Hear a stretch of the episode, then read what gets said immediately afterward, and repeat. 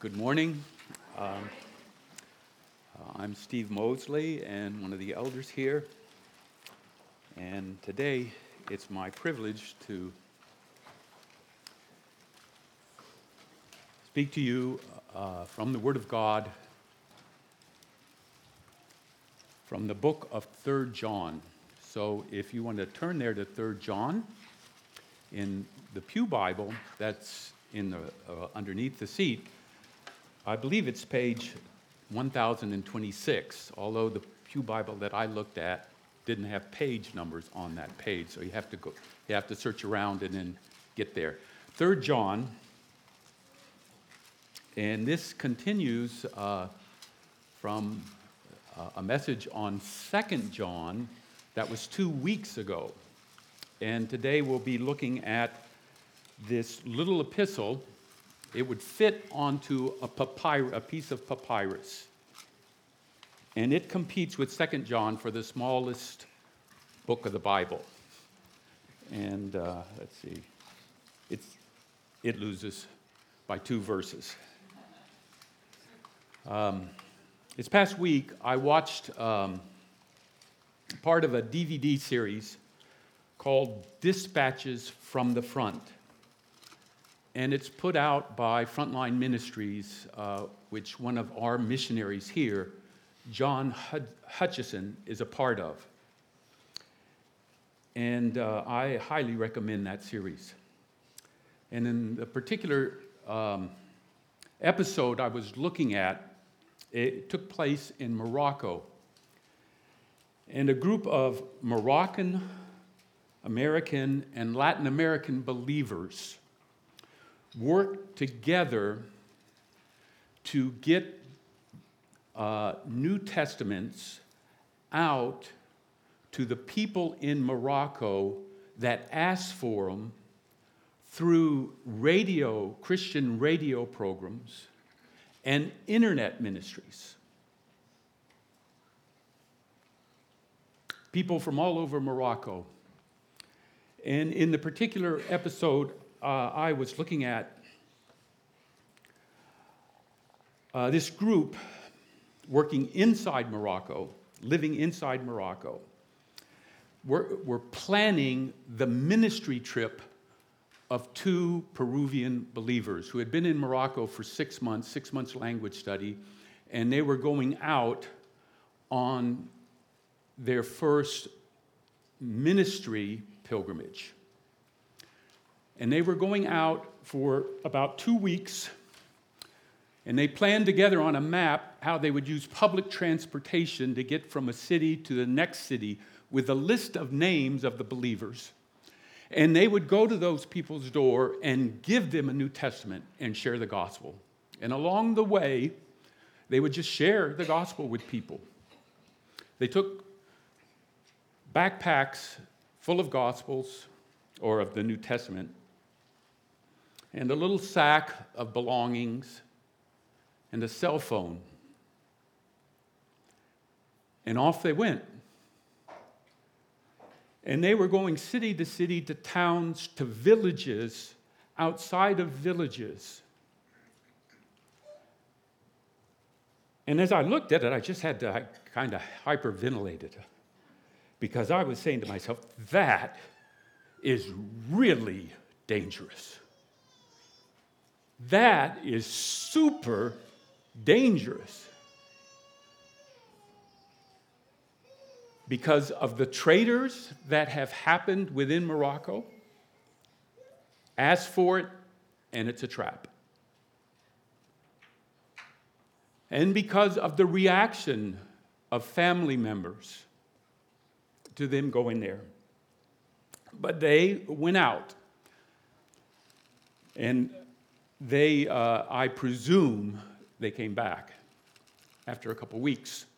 Uh, the, it didn't, the episode didn't have the ending.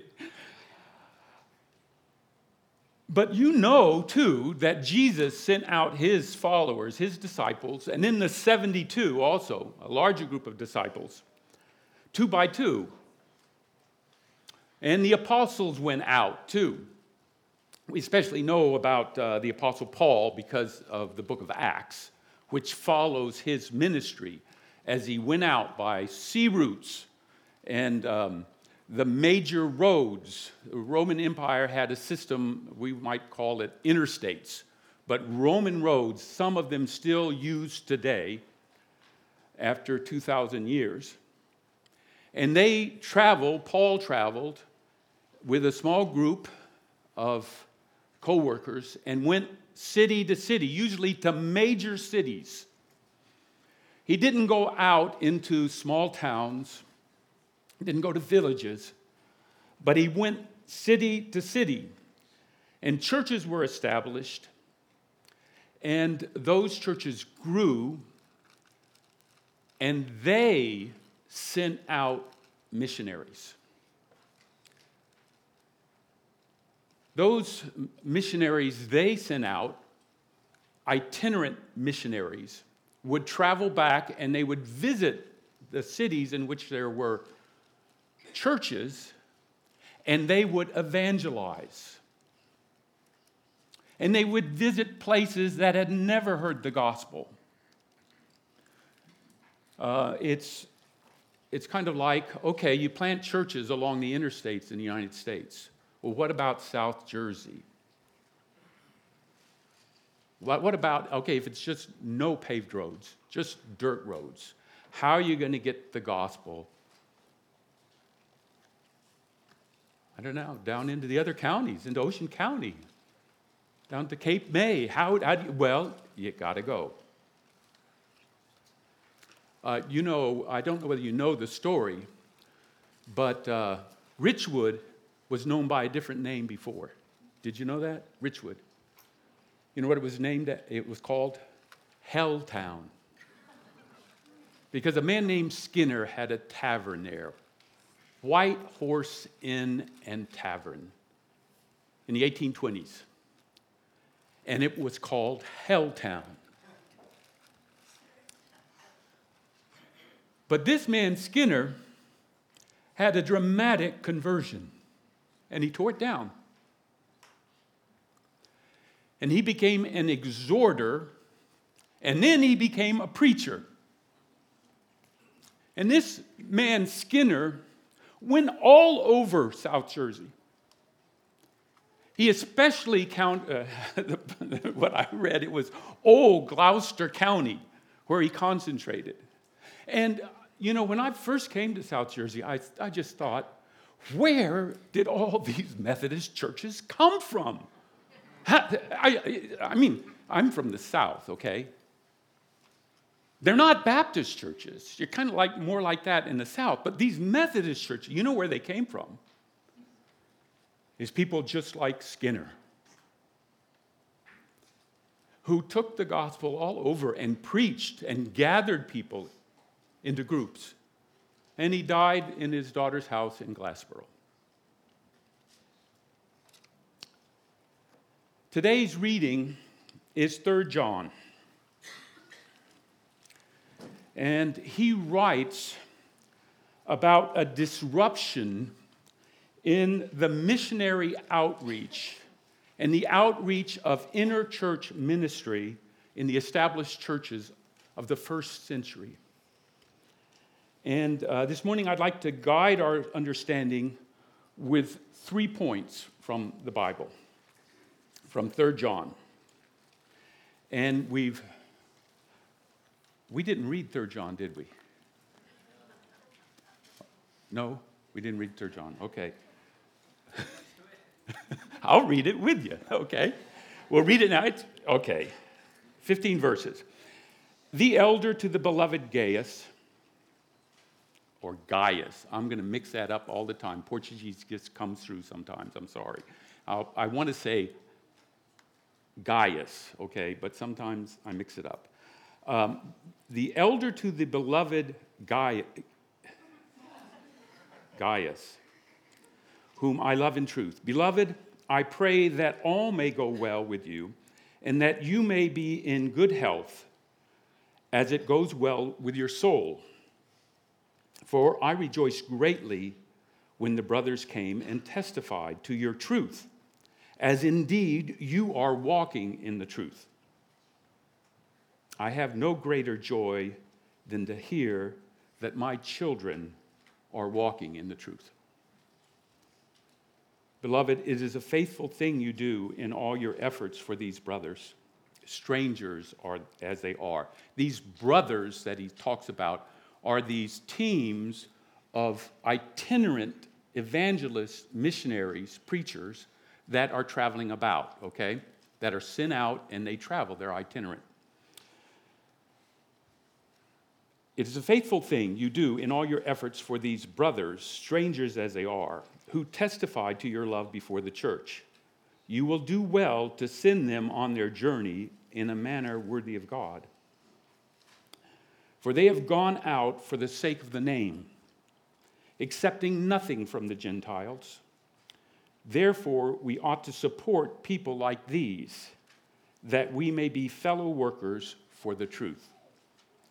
I've written something to the church, but Diotrephes, who likes to put himself first, does not acknowledge our authority.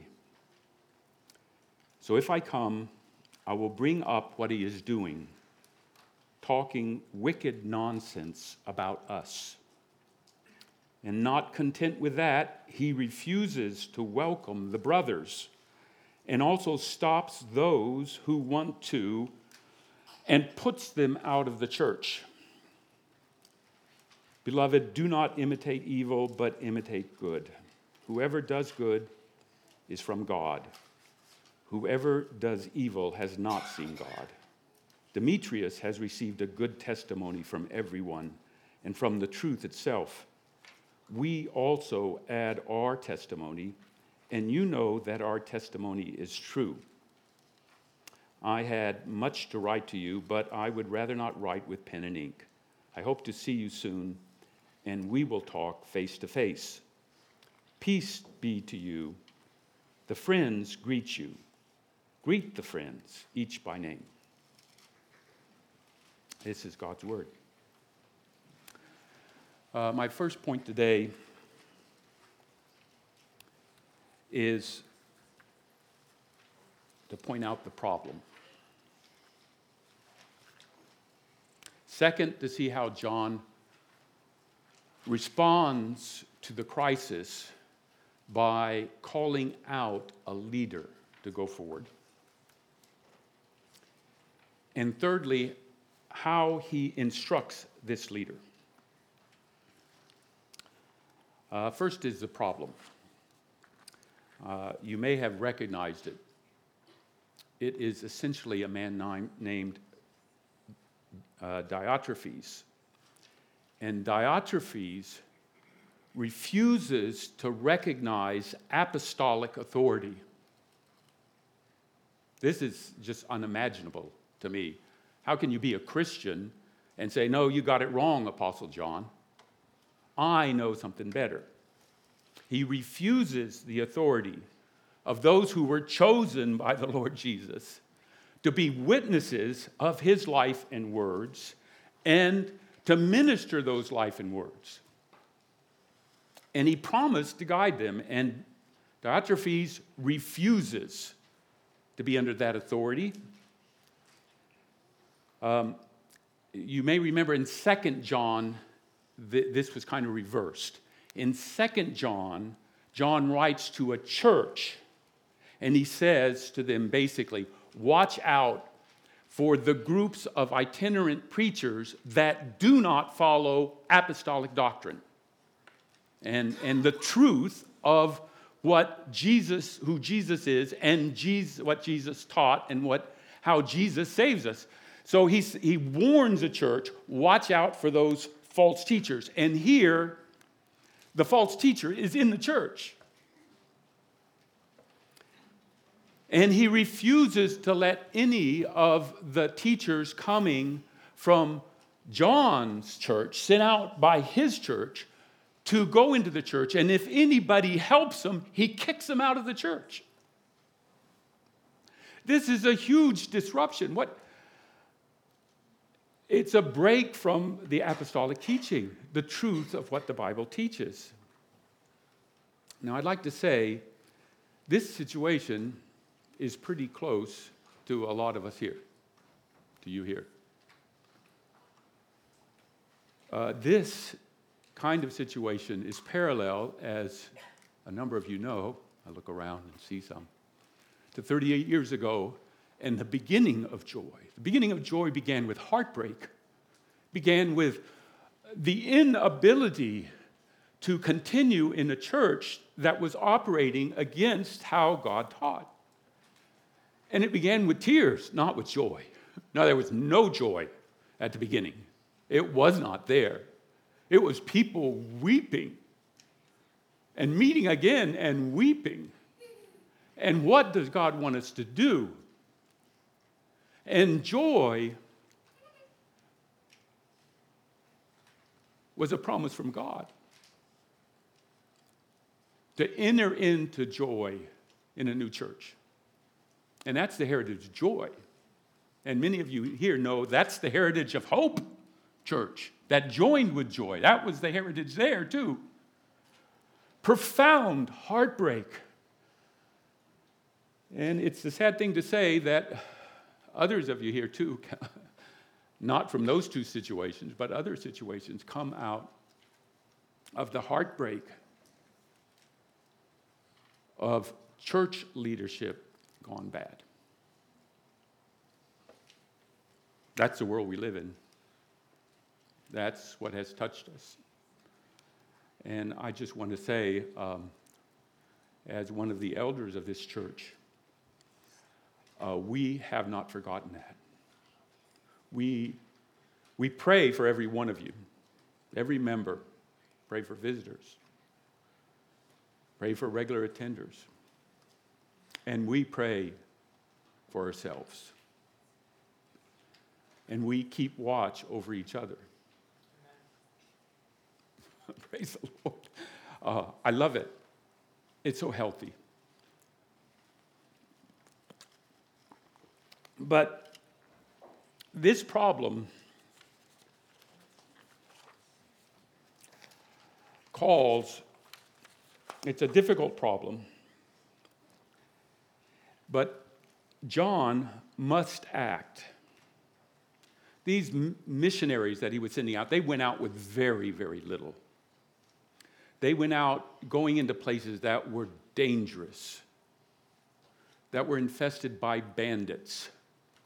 Southern Turkey and one other place were known in the first century Roman Empire as the most dangerous place in terms of banditry. People robbing, robbing uh, single people on the road, robbing groups of people. There were two places. Do you know the other place? Judea. Uh, that poor man that was beat up in the parable of the Good Samaritan, that was not unusual. Judea was known as a place. So it was dangerous. And it was dangerous for these missionaries. They needed places of refuge to be received into homes, to go to a place where they could teach and they could eat. And it was disrupted. And so, out of this, uh, John acts. He doesn't say, well, God will take care of them. Now, that's a true statement. Okay, I do believe that. But along with that statement um, is the truth that God uses his people to do his will. And if God takes care, then it's very likely God's going to use his people. So he writes, he says he's written to Diotrephes. And then he writes to Gaius. And uh, Gaius uh, he addresses, I don't know whether you got it. It sounded a little bit over the top. Did you, did you catch that, how he talks to Gaius? The beloved Gaius, whom I love in truth. Beloved, I pray that all may go well with you. And he goes on a little bit farther. And for I rejoiced greatly You are walking in the truth, he says. I have no greater joy than this, than to hear my children are walking in the truth. He calls upon Gaius to step up. And he does it by calling him. And he calls him in a very uh, particular way. He believes Gaius is qualified to step into a ministry like this. He says to Gaius that he walks in the truth. He's a qualified person, called to a position of leadership. He walks in the truth. Other people have testified about his Christian life. And he says in this verse that parents always dream say, Yes, that's what I indeed want most of all. I have no greater joy than to hear that my children are walking in the truth. Okay, parents, have you thought of that? Oh, you thought about that? No great, yeah, yeah, yeah, yeah. No greater joy. Now, that's a great verse for parents to really pray and say, God, I want my child to walk in the truth. That would be the happiest thing for me. But it's not just for the parents, right? You obviously hear. Gaius is not John's natural son, but John has children. And so let me encourage you you can have a lot of children, spiritual children, and walking in the truth, and that is going to bless you. You're not going to have greater joy than to see people that you have touched and they've gone on, maybe way beyond where you are spiritually, and they're walking in the truth. And it just, um, it, just is a great thing to know that uh, there are men and women that are standing for God in, for me, it's Portugal. And they are ministering and serving God and walking in the truth. And uh, that's the plan of God. He is the right person because he is faithful. Apostle Paul, he said to Timothy, who he called his child, he said to Timothy, The things that you have heard that Paul has taught in the presence of many witnesses, these things entrust to faithful men who will be able to teach others also. So, this passage of, of the truth walking in the truth goes through spiritual generations. And he calls uh, Gaius to step up. And he does something very interesting. It's very interesting to me how he commends him into this before he challenges him. He, he talks about how he regards Gaius. And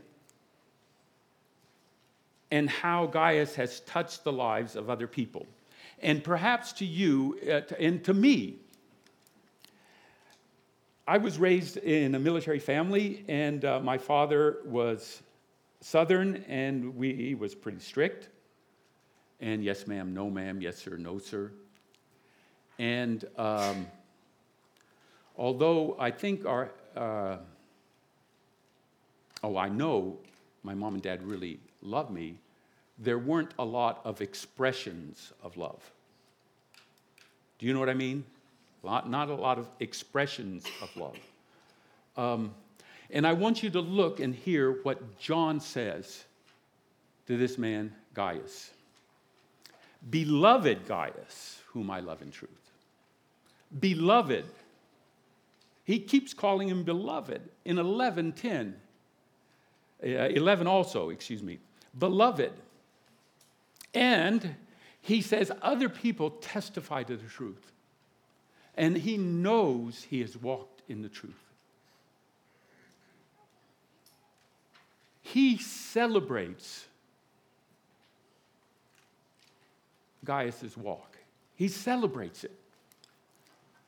And it's because it's true. You don't celebrate it if it's not true. For instance, okay, I'm just um, going to apply it in family life. When a baby takes its first step, okay? Okay, uh, it's coming, Billy. It's, it's going to come, okay? Baby taking the first step. And you know what? You're thrilled, aren't you? I mean, uh, people around you are thrilled. You see a baby and it just, it made one step. Yay, that's great. Oh, that's wonderful. Ah, yes, yes, yes, yes. That's baby step. And you celebrate it. But it, the, the child is a baby, all right? Now, if a 15 year old goes, no, no, uh, uh, uh, no, no. But there are things a 15 year old does, and perhaps in the life of a child of God who's 15, and parents look on, they can celebrate certain things. And John celebrates. He says, This is great. Beloved Gaius, you are walking in the truth. Other people see that. He celebrates this because it's appropriate. And the call to leadership and to make sacrifices that he gives to Gaius comes out of this commendation the truth is what he, what he sees in this man, and he tells him what he sees. Now, that's different. That's different from the way I grew up. That's just different.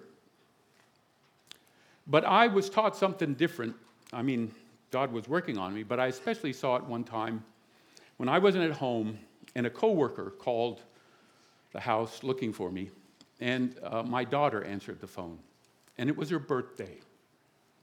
And Pat was home, and my daughter just talked to him, and she walked away from the phone crying. Because my coworker said things that were true about her life, and I'm ashamed to say, I had not told her those things. But she was thrilled to hear them, and it moved her profoundly.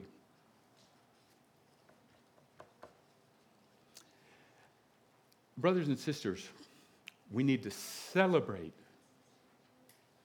baby steps. Baby steps, just the first bit. Ah, that's great. The new Christian just makes a baby step. Encouragement, but we don't stop there, do we? We can't stop there. It just should be a way of life. And here I was a pastor. Goodness gracious. But I've really, I've really, um, I've worked on that, brothers and sisters. Things that are true, not, not, not uh, whoopee about, you know, I don't know how you feel about, but everybody gets a trophy. No, no, no, no. Everybody gets a trophy. No, no. But the truth, celebrated. In kids, in people in the church, and it's part of calling them to the next step. It's part of that. And John does this here, and you know the Apostle Paul, he does it. Baby steps. Yep, First Thessalonians. Look and see what he says about those new believers. They're new believers. He celebrates them. The mature, firm believers, like in Philippi, he calls them my joy and my crown. ah, Timothy, my child, he says. Timothy, my child. And then, and then he says hard things sometimes. He calls them before God the Lord Jesus Christ and the angels to work in his ministry a certain way. So he, he does both of those things. Even to the, the Galatians that were off track, he begins his, his epistle to them saying, Grace and peace. And he ends it with peace. This uh, kind of leadership that John exercises here calls Gaius to make big sacrifices. And um, that's where we're moving now.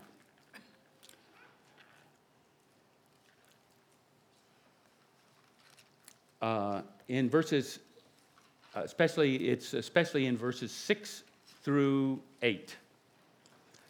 This is the call to Gaius, a challenge to serve the servants of God. And in the middle of verse 6, um, uh, there's a period right in the middle, and he says, after that period, You will do well to send them on their journey in a manner worthy of God. Boy, those are big words. Send them in a manner worthy of God for they have gone out for the sake of the name.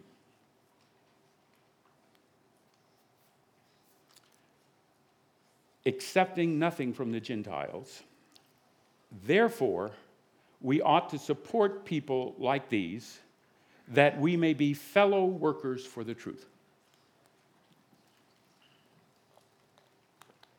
So, There are three parts to this challenge. The first is that they're to be sent on, the brothers sent on in a manner worthy of God. I'd like to, you to reflect on that a little bit. It's the worthiness of God sent on. When uh, Brian Davis was here last week and he preached, and you could say we sent him on. He's going to Minneapolis to plant a church. And he passes through us. And we send him on, and you know the church will give him a gift. But we can honor him and I do believe, uh, brothers, he honored us with a wonderful message from God's Word. Powerful message. No doubt about that. And we should think how we can continue to honor him. Because he's going out in the name. And it's the worthiness of God that's at stake. With Lane and Lisa, go out in the name and we send them out. And missionaries go and they come. they come. So the Keola's over there, back from India. But we send them, should send them in a manner worthy of God.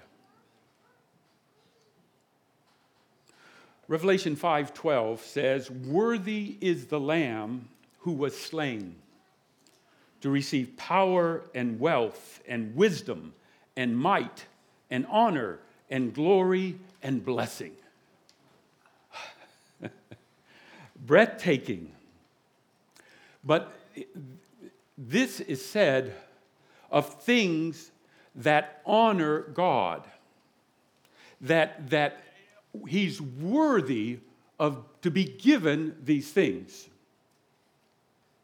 So the praise that goes to him is not just in word, it's not just our mouths. It should be there. We should speak out of our hearts to God and worship him. But there in Revelation, he says, power and wealth and wisdom and might and honor and glory and blessing should all come from the worshipers to God how how do those things get to God? Okay, he does say wealth. he says wealth. That's the offering, the offering, the collection of monetary gifts is an offering that is praise to God. Because worthy is the lamb that was slain. When we give our strength, strength, use our strength for God. Boy, I think of uh, the compassion ministry. I really do. Think of the deacons. Think of men and women that work for other believers and help in yards and so many other things. That's offering to God your might. And when you speak up for God at work, I was talking to a believer last week about this. Speak up for God, and you are, people try to shame you for that. When you are dishonored because of the name of the Lord Jesus, you are offering praise to God. You have offered your personal honor to God.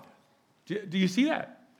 It's, it's, it's giving to God wealth and wisdom, your best thinking, glory, the best to God. And the sacrifice of these things should be reflected, he says to Gaius, in the brothers that go through your city and under your leadership are ministered to and cared for and sent on their way. And uh, that's the manner. And he says in the sentence after that that they've gone out for the sake of the name, because of the supreme value of the Lord Jesus. They are to be cared for. Now, the supreme value, they carry these, these brothers, the itinerant missionaries back there in Gaius' time, and those who come through, they carry things that are, is for the sake of the name. And they carry, if they're carrying the correct doctrine, they're carrying the things of first importance. What Paul said, he said, I delivered to you as of first importance what I also received that Christ died for our sins in accordance with the scriptures, and that he was buried, and that he was raised on the third day in accordance with the scriptures, and that he appeared to Cephas and then to the twelve. And, and he goes on. But there is nothing more important, he is saying, than the gospel. Who Jesus is and what he's done. Paul says he is not ashamed of the gospel. It's the power of God for salvation to everyone who believes, to the Jew first, and also to the Greek. Those who have put their trust in Jesus and trust the work that Jesus accomplished according to the gospel know it is precious and it's powerful, and it's our hope of the future. Now, I'd like to just take a moment this could be really foreign language, I don't know. Uh, if you're visiting, really absolute terms, truth. Truth. Well, what is truth? Um,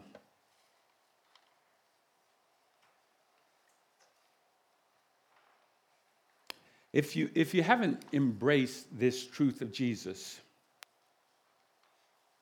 it's really important to understand that John and, and um, the different followers of Jesus at the time of Jesus wrote their experience. And that has come 2,000 years later to, to, to, to the present, to us. And the Bible that uh, we believe at this assembly is a result of that work 2,000 years ago.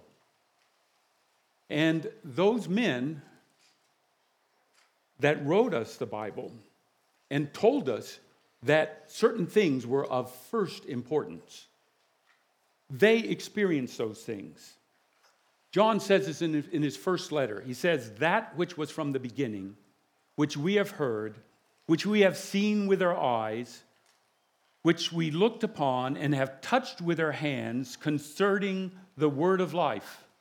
The life was made manifest, and we have seen it and testify to it and proclaim to you eternal life. Now, John said that about 2000, well, 1900 years ago. And he says, I saw, I touched. He was convinced that um, God intruded upon the time that he lived, that Jesus came from God. And he says, That was truth. I was there. And the, all the things that Jesus did, he wrote so that he can tell, and he can tell, now tell others, and it comes to us. And the reason why we're so convinced of these things is because it has changed us. We have, I changed my opinion about these things. When I heard a clear presentation of the gospel, and I knew it was true. And I would just uh, ask you if you're here and you're thinking, wow, uh, this, this is different from anything else in the past. I would just encourage you turn away from being independent from God. God is there. He's entered the world. Jesus came and he taught and he died on the cross for our sins. Turn away from being independent from God, and it's really rebellion against God. God who created everything, including you.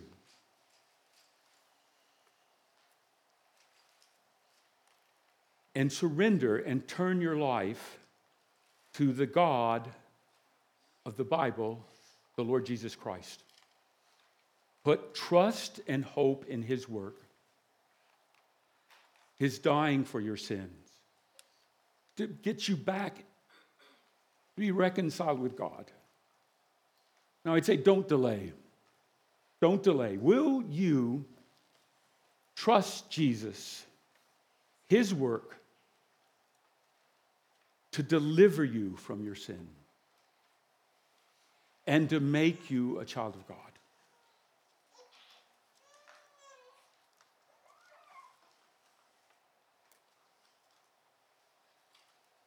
I just appeal to you to do that today if you've never done that. Put your trust in God. So, John says, Going back to the text, John says, they went out because of the supreme value of the name Jesus. Because that supreme value of the name, what he did, how he entered the world, and the ministry in our lives, the changes that come to our lives some instantaneously, some progressively. That is of supreme value. And so these messengers that are coming and going out from Gaius' church, they are to be regarded in a certain manner and helped in a manner that's worthy of God. And he says, finally, um, finally, uh, he says, Therefore, because of those truths, of the value of the name, of the people and their purposes that they've gone out for, therefore, he says, we ought to support people like these. People that are doing that, we should support them. And he says something that's very interesting. Why? He says, that we may be fellow workers for the truth. He says, you, by cooperating in giving and helping them, you are becoming a worker too. You're a fellow worker. In our honoring Brian Davis, receiving his family, and sending him out, better off than he came, out to Minneapolis, we become fellow workers with his work. The one who goes out is one with the one who sends him out. You see that? He says, fellow workers. So they do not go alone. Now, this is not just here in this text. This unity of the one who goes out with the ones who sends them goes all the way back to the Old Testament. And uh, I'll just use one example. There's a, uh, in 1 Samuel 30, uh, it's in the time of King David. And at, uh, before he becomes king, he has his soldiers, he has a group of soldiers that are following him and he's away from their hometown. And the group of soldiers and him come back, and the town is destroyed. No one's there, everything's gone. And they can follow the trail. But after marching back, probably for days, to get to their home, their home's gone, their wives, their children, all gone. And they march after in the direction that the people that raided and took everything took, uh, went off. And they have a forced march. They're already tired, and they're marching through the desert. And they come to a point, and a number of them are absolutely exhausted. They cannot go on. And so they unload their burdens, and those that can go on keep going. And it ends up they catch up with the Amalekites. And there's a battle. And David's men win. And they rescue everyone. No one was killed wives, children. And they, every, they get it all back and much, much more. The Amalekites lived by raiding villages and towns. And so they come back and they're ecstatic. And they come back and they come to the group that was left behind where the baggage was. And a group of the men say, We'll give them their wives and children, but we won't give them anything else. And David says, God gave them into our hand. The share of the one who goes down into the battle is likewise the share of whom stays by the baggage. They shall share a life. Do you see that? You get that? The ones who fought divide the victory with the ones that made it possible for them to get to the battle. They are one. And the victories and the souls that are won through the ministry of the people that we send out are our spoils. They're part of our rejoicing and our giving to God.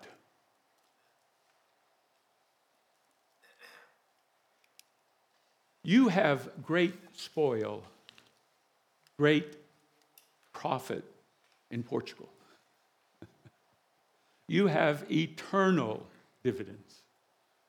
You have eternal dividends and profit in India and in Bolivia and in Kazakhstan and many other places. Now, here at Joy, you know that change is coming. It's coming. And um, church planting has been part of the DNA at Joy since the very beginning. Church planting, missions, groups going out in the summer, missions, and sending out groups from the body elsewhere. And we know change is coming. But John reminds us today there's a way to send people out. Uh, it could be with tears. Could be with tears because it's costly. But the Lord Jesus knows that. Those costly tears honor him.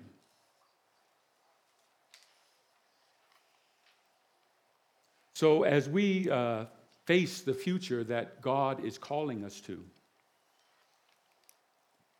but be with, I really do pray that God will raise up more to go out to the nations.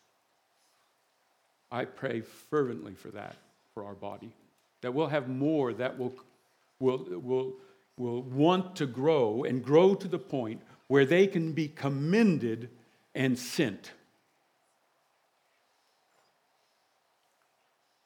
Pray that God would put it in hearts here that they cannot ignore what God desires and they'll prepare for it.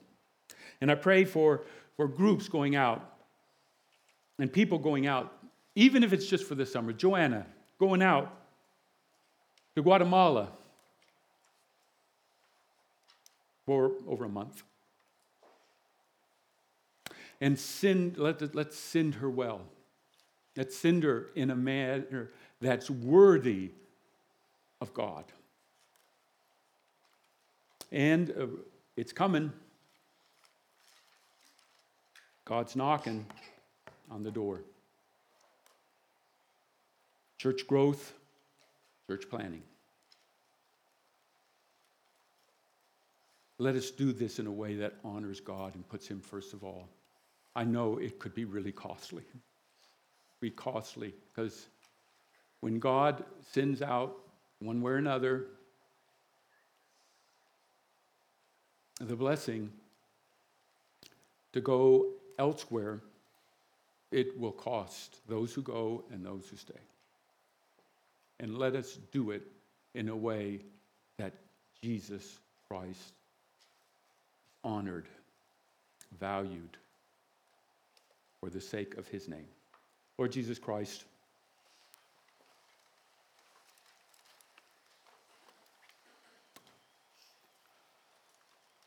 we honor you above our lives. You have redeemed us. And so we once again put ourselves in your hands to send, to go as you desire and you direct. Father, we do want to say yes to you.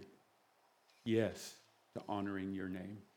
Yes to the gospel, to the work that Jesus has done, and its supreme value, and the need to share it to all the nations and in our neighborhood.